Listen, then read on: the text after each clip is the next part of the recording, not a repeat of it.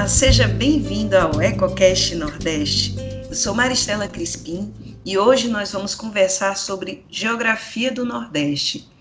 Vocês sabem como surgiram nossas paisagens? Quais são as vulnerabilidades e como lidar com riscos de desastres? Quem não aprecia belas paisagens? Há quem viaje milhares de quilômetros para apreciar praias, parques nacionais, cachoeiras, sem nem parar para pensar como essas paisagens se formaram. Existem também os riscos de desastres naturais e decorrentes das ações humanas nesses ambientes, sobre os quais poucos param para refletir. Para conversar sobre esses e outros assuntos, assim como sobre a popularização da ciência geográfica, nós contamos com o professor e pesquisador Saulo Vital. Ele é graduado em Geografia pela Universidade Federal da Paraíba doutor em Geociências pela Universidade Federal de Pernambuco, professor do Departamento de Geografia e do Programa de Pós-Graduação em Geografia da Universidade Federal do Rio Grande do Norte. Também lidera o Grupo de Pesquisa em Gerenciamento dos Riscos e Desastres Naturais. Seja bem-vindo ao EcoCast Nordeste, professor Saulo Vital. Tudo bem com o senhor?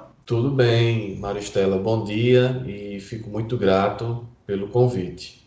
Nós é que agradecemos sua presença aqui. É, eu queria que você contasse para a gente como é que se formaram as principais paisagens do nosso Nordeste. Então, primeiramente gostaria de estender meus agradecimentos, né, à pessoa da Maristela, né, e da Yara também que já fez uma matéria sobre as nossas quintas geográficas. Eu fico muito lisonjeado pelo convite, né, espero poder contribuir aí com com a divulgação da, da ciência a partir do portal né, Eco Nordeste. Bom, é, as paisagens do, do Nordeste brasileiro né, são, são bastante diversas, né, ou seja, nós temos é, uma região com um grande potencial é, paisagístico, né, e isso abre caminho para atividades né, é, por exemplo, atividades geoturísticas, né, que é uma, digamos assim, tendência do momento é, dentro da ciência, essa discussão acerca da geodiversidade, do geopatrimônio, né, e como essas áreas elas podem ser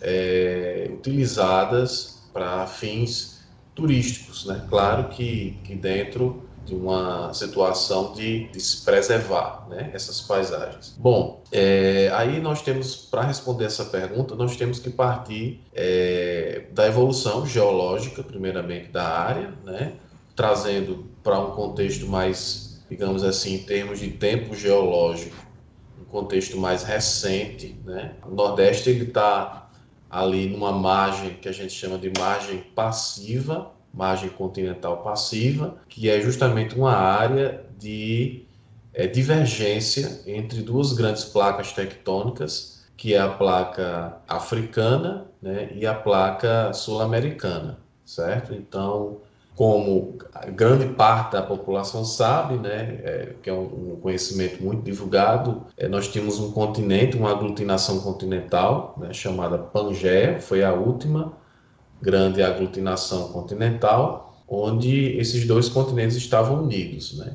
E com a separação dessas, né, com o movimento divergente nessas placas, nós tivemos aí a formação de diversas feições é, geológicas e geomorfológicas no Nordeste. Né? Então, diferentemente do oeste da, do continente sul-americano, onde nós temos grandes cordilheiras terciárias. No Nordeste, nós temos conjuntos né, de planaltos é, e serras, e é, você tem aí uma influência da tectônica que ocorreu inicialmente a partir do ciclo né, brasiliano com africano em cerca de há cerca de 750, 700 milhões de anos, encerrando aí é, cerca de 550 milhões de anos. E depois nós tivemos um, uma reativação tectônica, certo? É, anos depois, né? É,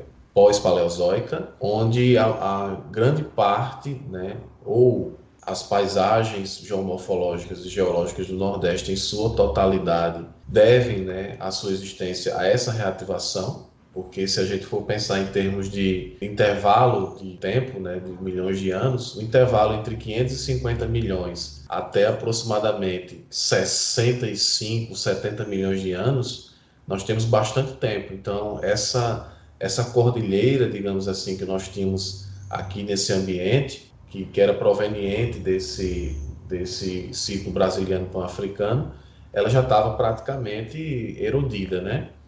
Nesse intervalo de tempo, é, quando o ciclo brasiliano se encerrou. Então, essa reativação, ela realçou, digamos assim, zonas de contato, né, o que a gente chama de zonas de cisalhamento, é, gerando, por exemplo, grandes desníveis, né, como, como por exemplo, a pedra né, do Tendó, né, lá em Teixeira, na Paraíba, onde nós temos uma paisagem belíssima, a partir do desnível entre o Planalto da Borborema e a Depressão Sertaneja.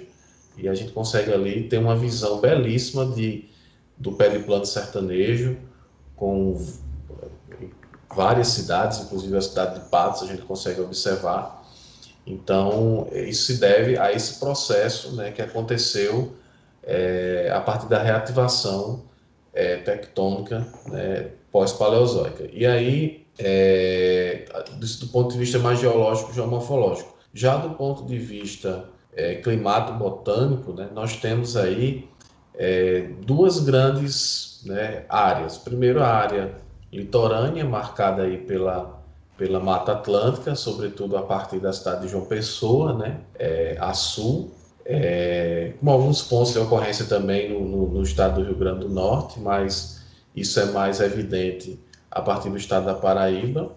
E temos a região semiárida, né, que é a grande parte do Nordeste brasileiro, que perfaz a, a grande parte do Nordeste brasileiro, é, com a Caatinga, né, que é esse domínio, digamos assim, vegetal que nós temos em grande parte do Nordeste é, de uma forma injusta, né, a caatinga, né, o domínio vegetal da caatinga é visto como, ou o domínio morfoclimático né, da caatinga é visto como um, um, uma área improdutiva, né, que não tem muitos atrativos, pelo fato da característica né, do ambiente que é de passar grande parte do ano numa estiagem. Né? E como a, a vegetação da caatinga ela se adapta, ela tem essa, essa característica do xerofilismo, é, ela fica seca durante boa parte do ano, mas no período chuvoso você tem o inverso, né? Então, é, em qualquer sinal de umidade, essa vegetação ela já responde, ela floresce, ela é, se torna, digamos assim, do ponto de vista estético, é, vicejante, né? Ou, ou, chama bastante atenção. Mas essa visão que se tem da caatinga é uma visão também é, da degradação que ela sofreu historicamente e que, de certa forma, descaracterizou o ambiente. A gente tem hoje, por exemplo, é, em grande parte do semiárido, falando mais especificamente do Seridó Potiguar, é, bioindicadores de degradação, como o exemplo da jurema preta, que é um bioindicador de degradação histórica, que de certa forma já sinaliza um processo de descaracterização daquela vegetação nativa né, que os colonizadores encontraram ao chegar na, na região. Né? Inclusive, existe um artigo bem interessante do professor Marco Túlio Mendonça Diniz, lá do nosso departamento, junto com o Diogo Bernardino, tratando da influência das economias fundantes do, da região do Seridó, né, da colonização em si, na questão natural, da degradação da, da, região. E eu tenho partido muito desse entendimento dos meus estudos. Então, por isso, por que, que eu digo que a, a, a caatinga é vista de uma forma injusta, digamos assim, como um bioma improdutivo? Porque ela tem a sua biodiversidade, ela é tão importante quanto a Amazônia, quanto o Cerrado, certo? Porém, da mesma forma que a Amazônia e o Cerrado, ela também tem sofrido uma degradação histórica muito violenta, né? A gente pode dizer hoje que mais de 50% das áreas nativas, ou até mais, é, da, da Caatinga já sofreram uma alteração muito significativa. A gente tem atividades hoje que se desenvolvem de forma muito predatória, uma agricultura extremamente rudimentar, ainda com técnicas rudimentares, é, de exploração indiscriminada, um uso do solo também é, sem um gerenciamento adequado e planejamento adequado por parte dos gestores. Então, o que a gente observa hoje a partir dos nossos estudos é que, trazendo para um olhar mais é, voltado para a nossa região, como uma, digamos assim, uma área amostral da Caatinga, que é o Sério Potiguara, né, o Sério do Estado do Rio Grande do Norte, é, são problemas seríssimos do ponto de vista ambiental. Né? E só para encerrar a minha colocação acerca dessas paisagens do Nordeste, nós temos um, um estudo que foi recentemente publicado na cidade de Jardim do Seridó, que é uma das cidades do, do, do Seridó lá, Potiguar, é, Jardim de Piranhas, desculpe, onde nós constatamos uma, uma perda de mais de 90 quilômetros quadrados de áreas de pastagem e mais de 55 quilômetros quadrados de área nativa ou de caatinga arbustiva. Né? Isso demonstra uma, uma transformação significativa na região Nordeste. Então, a região Nordeste tem paisagens belíssimas, tanto na região litorânea como na região interiorana, né? mas que carecem de, de preservação, carecem de, de, de, de um olhar mais atencioso por parte dos gestores públicos, para que essas belezas naturais que nós ainda temos, elas possam ser é, voltadas, elas possam ser utilizadas para o bem-estar do ser humano e não para para exploração discriminada. Né? Então, eu olho muito com esse olhar de preocupação hoje para o Nordeste em função disso. É, tem, eu, eu, teria até um complemento aqui da sua fala. É, dias, né, poucos meses atrás, nós publicamos na Eco Nordeste é, um estudo, né, uma matéria sobre um estudo feito na própria Universidade Federal do Rio Grande do Norte, é, traduzindo para o português, perturbação antropogênica crônica em fragmentos da floresta seca da Caatinga. É, esse estudo foi, foi publicado na revista inglesa Journal of Applied Ecology, e foi exatamente falando sobre isso, né? Sobre como a maioria das áreas não desmatadas da Caatinga está potencialmente degradada por causa das ações humanas acumuladas ao longo de décadas ou séculos de ocupação, né? Porque muitas vezes, como, como você disse, a gente observa é, a vegetação da Caatinga, mas já é uma, uma vegetação é, secundária, não é mais aquela vegetação originária por conta dessa ação, ação de anos e anos, né? Sim. E a gente ainda tem algumas áreas aqui no Ceará, por exemplo, a gente tem uma área exemplar, mas fruto de um trabalho muito específico e localizado. Trata-se de uma RPPN, que é tratada como, um, como se fosse um parque, né? A, a, Reserva Natural da Serra das Almas, aqui em Crateús, Fica entre o Ceará, pega um pedacinho do Piauí. Daí a importância né, da gente falar em unidades de conservação, porque como a gente tem um, um ambiente muito submetido à, ação, seja para extração de madeira, que a gente sabe para fornos de padarias, pizzarias, uhum ou mesmo olarias, né, que é muito comum no nosso sertão. A gente tem também a, a, criação de animais, né, tem vários tipos de exploração nesse território a serem consideradas. Eu queria que você falasse um pouco, ainda é, nesse contexto, ou a gente pode também ampliar para outros contextos, porque a gente vai ter outro tipo de ocupação e outro tipo de atividade econômica no litoral, por exemplo. Né? A gente tem é, também a importância das paisagens litorâneas, de, da, des, desses ecossistemas costeiros, das dunas, né? que, uhum. que às vezes são, são ocupadas indevidamente por atividades econômicas, até mesmo turísticas, né, que deveriam preservar essas áreas pela própria beleza cênica e pela, pelas funções ecológicas, né, pelas, pelos serviços ecossistêmicos que elas prestam. Eu queria que você falasse um pouco mais sobre essas atividades humanas que tipo de interferência a ação humana tem tido sobre essas paisagens nordestinas, quer seja na depressão sertaneja, como você falou, nesses enclaves de mata úmida, né, que são considerados né, também Mata Atlântica, um restinho de Mata Atlântica que a gente tem aqui no Nordeste, e no litoral também. Queria que você falasse um pouquinho sobre isso. É, deixa eu partir primeiro. Não sou, é, digamos assim, especialista da área de geomorfologia costeira, né? embora seja geomorfólogo, mas a geomorfologia costeira ela tem toda uma particularidade né, que é, demanda um, um, nível de especialidade maior. É, eu me considero assim um, geo, um geomorfólogo né, mais continental, se é que a gente pode dizer, é, criar essa designação. Mas quando você fala em, em matéria de paisagens litorâneas, eu trago um exemplo aqui da falésia do Cabo Branco, né, aqui em João Pessoa, que tem sofrido um processo de, de erosão, né? E que esse processo de erosão, quer dizer, sempre teve, mas que hoje esse processo de erosão ele é mais acentuado, né? E em função da visibilidade que ele tem no contato com, com a ocupação, né? É uma área que, pelo plano de gerenciamento costeiro, não deveria ter sido ocupada, foi ocupada e hoje existem problemas de diversas ordens, né? E a prefeitura aqui de João Pessoa ela está intervindo nessa, nessa falésia a partir de obras é, de contenção desse processo erosivo e uma delas é a questão do, do enrocamento, né? É, eles estão colocando diversas é, enchendo de pedra à base da falésia, o que a meu ver é de uma falta de consciência ambiental muito grande, né? Porque isso aí, de certa forma, além de prejudicar o sistema ambiental da área, também é, vai poluir visualmente a área, ou seja, retira o valor estético da área, né? Então, é, é um dos problemas que nós temos é, vivenciado tocante a, a regiões mais litorâneas.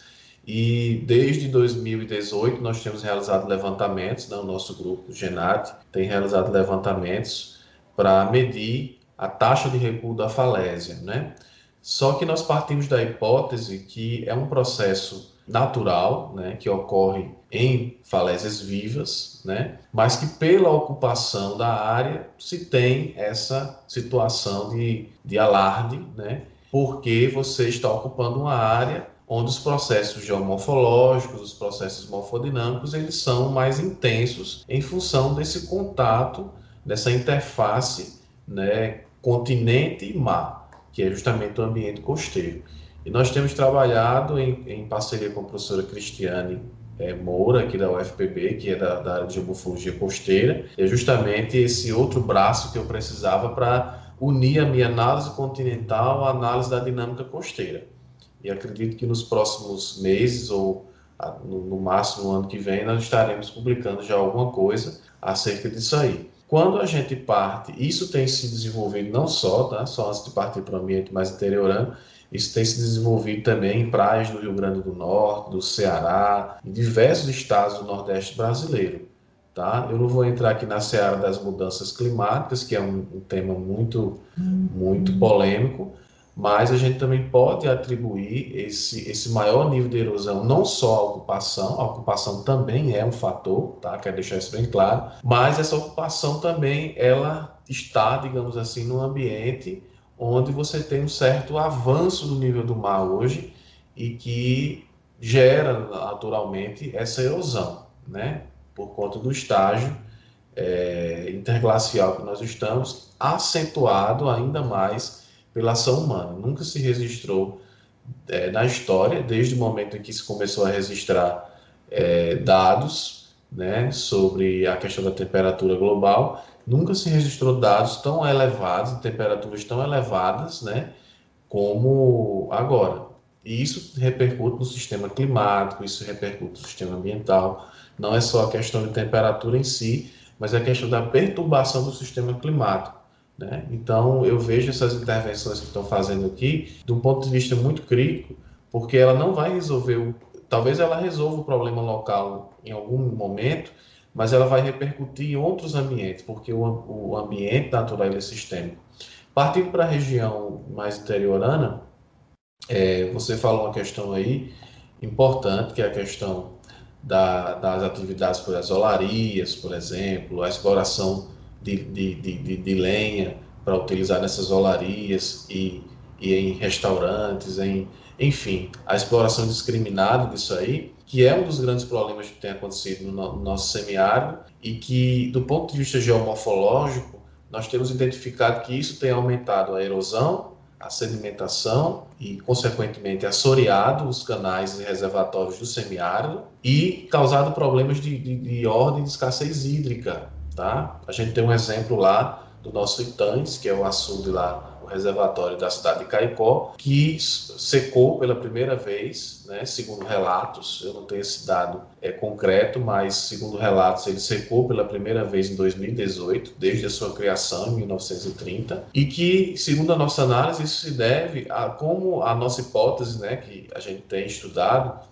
é que isso se deve ao uso da terra. Como o uso da terra ele tem se desenvolvido ao longo da bacia, não só do reservatório, mas da bacia que contribui para o Itães, que é a bacia do Rio Barra Nova. Isso é um tema de um estudo que tem sido feito por um orientando de mestrado, Tiago Douglas, que tem trabalhado a questão dos processos morfodinâmicos na bacia do Rio Barra Nova, para justamente corroborar essa hipótese de que a perda de sedimentos ela tem gerado um assoreamento dos reservatórios, do reservatório Tães. Isso tem gerado, por exemplo, a perda da sua capacidade, diminuição excessiva da sua capacidade de, de volume hídrico e que de certa forma, tem gerado uma, um problema de escassez hídrica. Né? E isso tem muito provavelmente se, se reproduzido também em outras áreas do semiárido. Bom, eu queria entrar agora especificamente na área que você tem dedicado seus estudos, tem um grupo criado que é a área de risco de desastres naturais. A pergunta que eu tenho para ti é o seguinte: é, a gente sabe que os riscos de desastres naturais eles existem, né? A, a natureza é dinâmica, mas até que ponto a ação humana, a ocupação do território, a interferência do, do, do ser humano contribui para amplificar a possibilidade de ocorrência desses desastres. A partir, isso falando a partir do, dos trabalhos e das pesquisas que vocês têm desenvolvido aqui no Nordeste em relação a isso? É, então, essa, essa designação, né, desastres naturais, ela é muito refutada, é, muito questionada por pesquisadores da área de riscos e desastres, é, mas ela também é defendida né, por alguns. Eu ainda não, digamos assim, é, empreendi uma ação de defesa ou, ou, ou de refutar isso aí. Eu, não, não é uma das minhas prioridades, até mesmo porque eu acho que se você considera desastre natural ou não, isso aí não vai mudar muita coisa. É apenas uma questão de, digamos assim, epistemológica, né? Mas é, por que, que eu chamo desastre natural? Desastre natural, é, segundo a visão de alguns autores, né? Como, por exemplo, a francesa Yvette Veillet, que estuda muito a questão dos riscos, o desastre natural, embora pareça uma designação contraditória, né? Porque o desastre para ser um desastre é preciso ter a, a, presença do homem, então ele não seria em sua essência natural.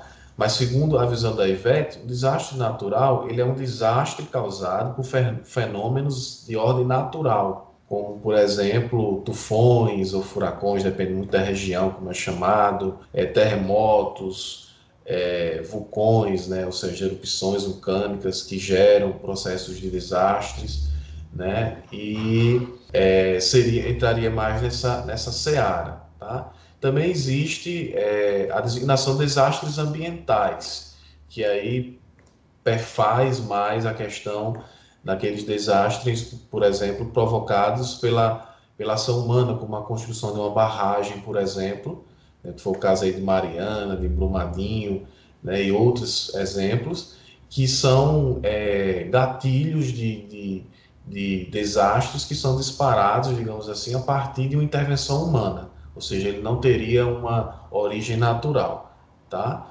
Então, é, os, os, tipos de desastres naturais que nós temos no Nordeste, tá? Eles estão mais ligados, levando em consideração esses dois ambientes, né? Essa sistemática que nós tratamos, é, seguimos aqui de analisar o ambiente litorâneo e o ambiente mais interiorano, é, no tocante ao ambiente semiárido é a própria estiagem em si. Né? Naturalmente, o ambiente ele tem essa, essa característica de boa parte do ano você ter um período de estiagem. Tá? É, porém, em oposição a isso, você tem nos, nos três meses onde essa, onde essa precipitação se concentra, maior intensidade pluviométrica. Tá? O que em oposição ao ambiente seco se torna agora um desastre originado pelo grande volume de chuva. E a urbanização no, no, interior do Nordeste ela tem começado a se desenvolver. A gente tem algumas cidades, por exemplo, a região metropolitana do Cariri, aí no Ceará, que é uma área onde nós temos focado, começado a focar nossos estudos voltados a, a riscos geomorfológicos. Né? Então a gente tem no ambiente semiárido essa particularidade de um, um, período de maior estiagem um período de maior concentração. E nesses períodos específicos nós temos os desastres né, específicos que são potencializados pela ação humana. Tá? Então, nessa questão da estiagem, por exemplo, se houvesse uma, uma gestão das águas né, correta, se houvesse uma, uma, uma, uma maior atenção por parte do poder público, nós não teríamos esses problemas de escassez hídrica que nós temos no Nordeste. Porque nós, por exemplo, a cidade de Caicó, né, o Seridão como um todo, nós temos uma média pluviométrica, né, tratando em termos de média geral mesmo, 700 a 750 milímetros anuais. Isso é uma chuva que não é abundante, mas também não é uma chuva que caracteriza um ambiente árido né, é, extremo.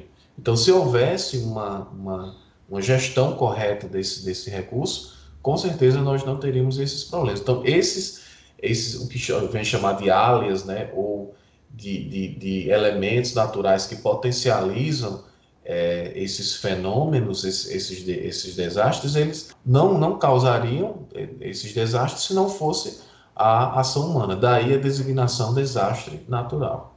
A gente já está quase aqui terminando a nossa entrevista, mas eu queria muito conversar sobre uma coisa contigo. É que recentemente, acho que, não se você me corrija se eu estiver errado, acho que já foi durante a pandemia de Covid-19, é, vocês, professores e pesquisadores de diversas instituições do Nordeste, estão participando das quintas geográficas, né? Um projeto que foi criado por você para popularizar a ciência geográfica. E aí eu queria saber como é que tem sido a repercussão desse trabalho, se é, há muito é, leigo interessado acompanhando essas, essas divulgações que vocês têm feito, como é que está a audiência disso? Olha, Maristela, nós começamos de fato com esse projeto em março, finalzinho de março, nós já tínhamos protótipos né, desses, desse projeto antes, né, já tinha o costume de transmitir as reuniões do GENAT, os congressos, mas nós não tínhamos o desenvolvimento que nós tivemos né, com essa pandemia, por exemplo, de diversas plataformas de, de stream. Né? Então, é, com eu iniciei em março, é, essas transmissões eu me senti impelido né, dentro de casa a fazer algo pela sociedade tendo em vista que eu estava acostumado a, estar sempre em reuniões, contribuindo de alguma forma com é, a partir dos meus estudos, e aí eu encontrei essa forma de divulgar os estudos, né? De início, a, não tinha esse nome, Quintas Geográficas, eu fazia durante vários dias, mas depois eu encontrei uma via, que foi o canal do YouTube, a partir de plataformas de gerenciamento, que dava a condição de fazer, por exemplo, apresentações no formato de webinar, né?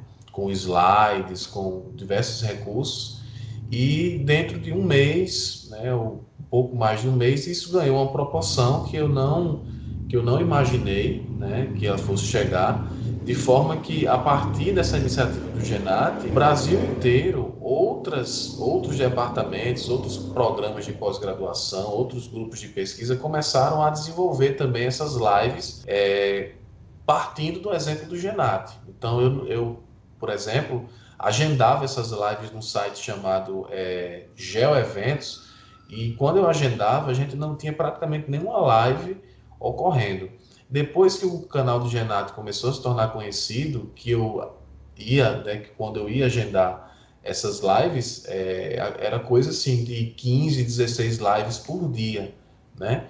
Então isso ganhou uma proporção muito grande e aí eu comecei a ver que a quinta-feira era o melhor dia para transmissão, questão de estabilidade da internet e tudo mais. E aí eu dei esse nome de Quintas Geográficas. Sobre a questão da participação da externa, né, digamos assim, da população como um todo, eu ainda é, sinto a necessidade de, de expandir mais. Eu, eu noto que a gente tem muita presença massiva da academia mas que falta ainda uma maior participação da sociedade em si, principalmente dos gestores. Então é um desafio que eu tenho hoje para as quintas geográficas, é de transformá-la num ambiente ainda mais leve para que a sociedade também possa ter acesso a esse conhecimento. Ele parte desse entendimento de um projeto de popularização da ciência.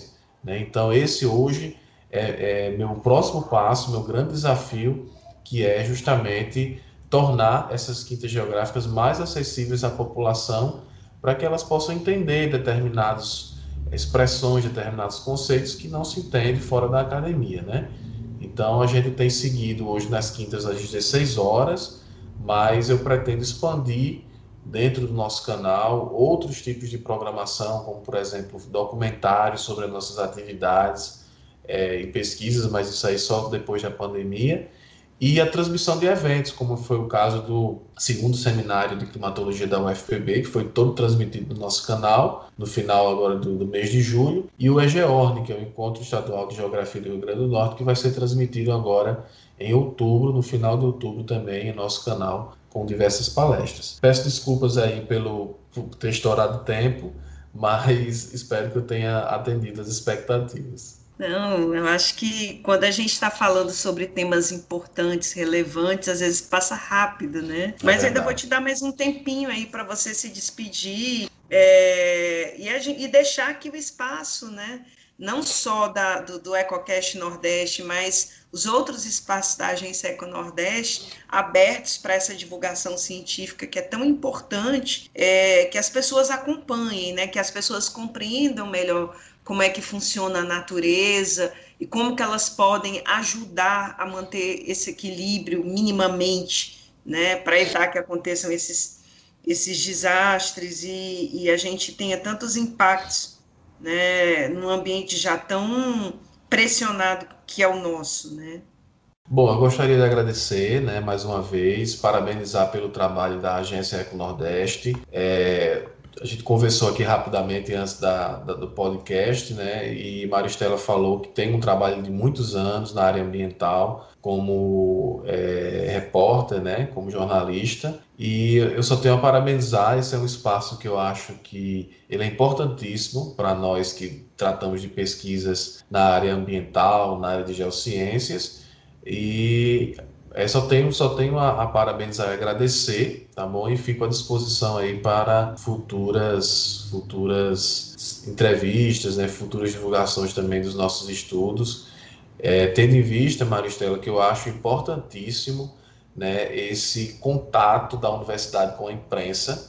É, eu, eu só peço um minutinho para dizer uma coisa assim, eu sempre me, incomodou muito o fato de nós fazermos estudos dentro das universidades e esses estudos ficarem é, ali morfando em bibliotecas, né? Então eu sempre me incomodei muito com isso e sempre procurei uma via de divulgar os nossos estudos, daí o caso do nosso canal no YouTube, youtube.com.br e as quintas geográficas, que era que é justamente um amadurecimento dessa minha inquietação que eu tinha de muito de anos. Eu comecei em 2017 com essas transmissões, mas como eu disse anteriormente, não se tinha ainda um desenvolvimento de plataformas que nos permitisse fazer transmissões mais de maior de maior qualidade, né? E eu vejo hoje nessa aproximação com a imprensa uma possibilidade de sairmos dos muros da universidade e começarmos a popularizar, entre aspas, o conhecimento científico no tocante a divulgá-lo. E o meu maior, a minha maior intenção é que esse, esse conhecimento ele chegue aos gestores e que os gestores se sensibilizem.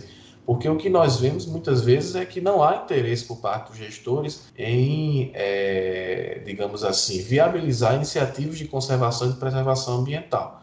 Então, nós da universidade fazemos os estudos, realizamos, aplicamos os nossos métodos, é, chegamos aos resultados, mas se não houver uma, uma iniciativa, da, da, não só da iniciativa privada também, que pode financiar certas ações, mas também do poder público, né, infelizmente, aquilo que nós é, apuramos, aquilo que nós é, entendemos vai ficar, vai morrer e não vai ter a sua efetiva aplicabilidade. Então, eu agradeço pelo espaço da Agência Nordeste e fico à disposição.